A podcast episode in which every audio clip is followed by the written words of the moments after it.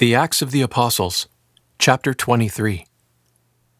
Paul beheld the council and said, Men and brethren, I have lived in all good conscience before God until this day.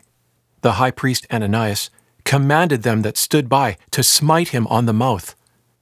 Then said Paul to him, God smite thee, thou painted wall. Sittest thou and judgest me after the law, and commandest me to be smitten contrary to the law? And they that stood by said, Revilest thou God's high priest? Then said Paul, I wist not, brethren, that he was the high priest, for it is written, Thou shalt not curse the ruler of thy people. When Paul perceived that the one part were Sadducees, and the other Pharisees, he cried out in the council, Men and brethren, I am a Pharisee, the son of a Pharisee, of the hope and resurrection from death. I am judged. And when he had so said, there arose a debate between the Pharisees and the Sadducees, and the multitude was divided. For the Sadducees say that there is no resurrection, neither angel nor spirit. But the Pharisees grant both. And there arose a great cry, and the scribes which were of the Pharisees' part arose and strove, saying, We find no evil in this man. Though a spirit or an angel hath appeared to him, let us not strive against God.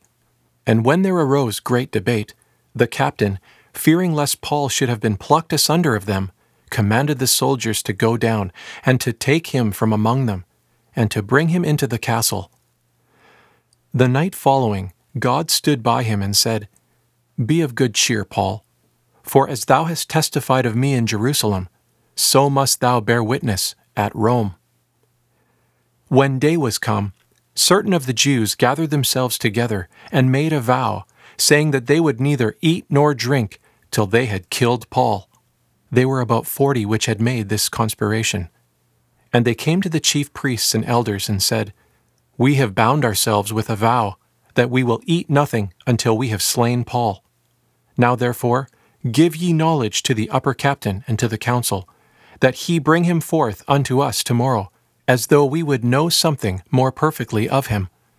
But we, or ever he come near, are ready in the mean season to kill him. When Paul's sister's son heard of their laying wait, he went and entered into the castle, and told Paul. And Paul called one of the under captains unto him, and said, Bring this young man unto the high captain, for he hath a certain thing to show him. And he took him, and said, Paul the prisoner, called me unto him, and prayed me to bring this young man unto thee, which hath a certain matter to show thee.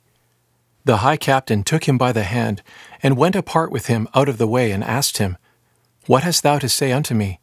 And he said, The Jews are determined to desire thee that thou wouldest bring forth Paul tomorrow into the council, as though they would inquire somewhat of him more perfectly. But follow not their minds for there lie in wait for him of them more than forty men, which have bound themselves with a vow, that they will neither eat nor drink till they have killed him. And now are they ready, and look for thy promise.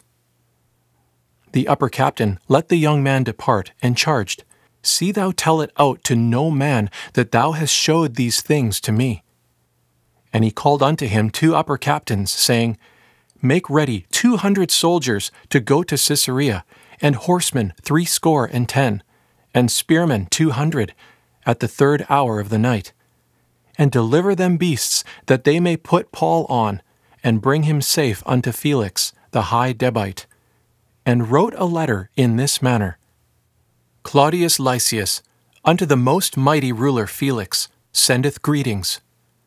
This man was taken of the Jews, and should have been killed of them. Then came I with soldiers, and rescued him, and perceived that he was a Roman. And when I would have known the cause wherefore they accused him, I brought him forth into their council. There perceived I that he was accused of questions of their law, but was not guilty of anything worthy of death, or of bonds. Afterward, when it was showed me how that the Jews laid wait for the man, I sent him straightway to thee, and gave commandment to his accusers, if they had aught against him, to tell it unto thee.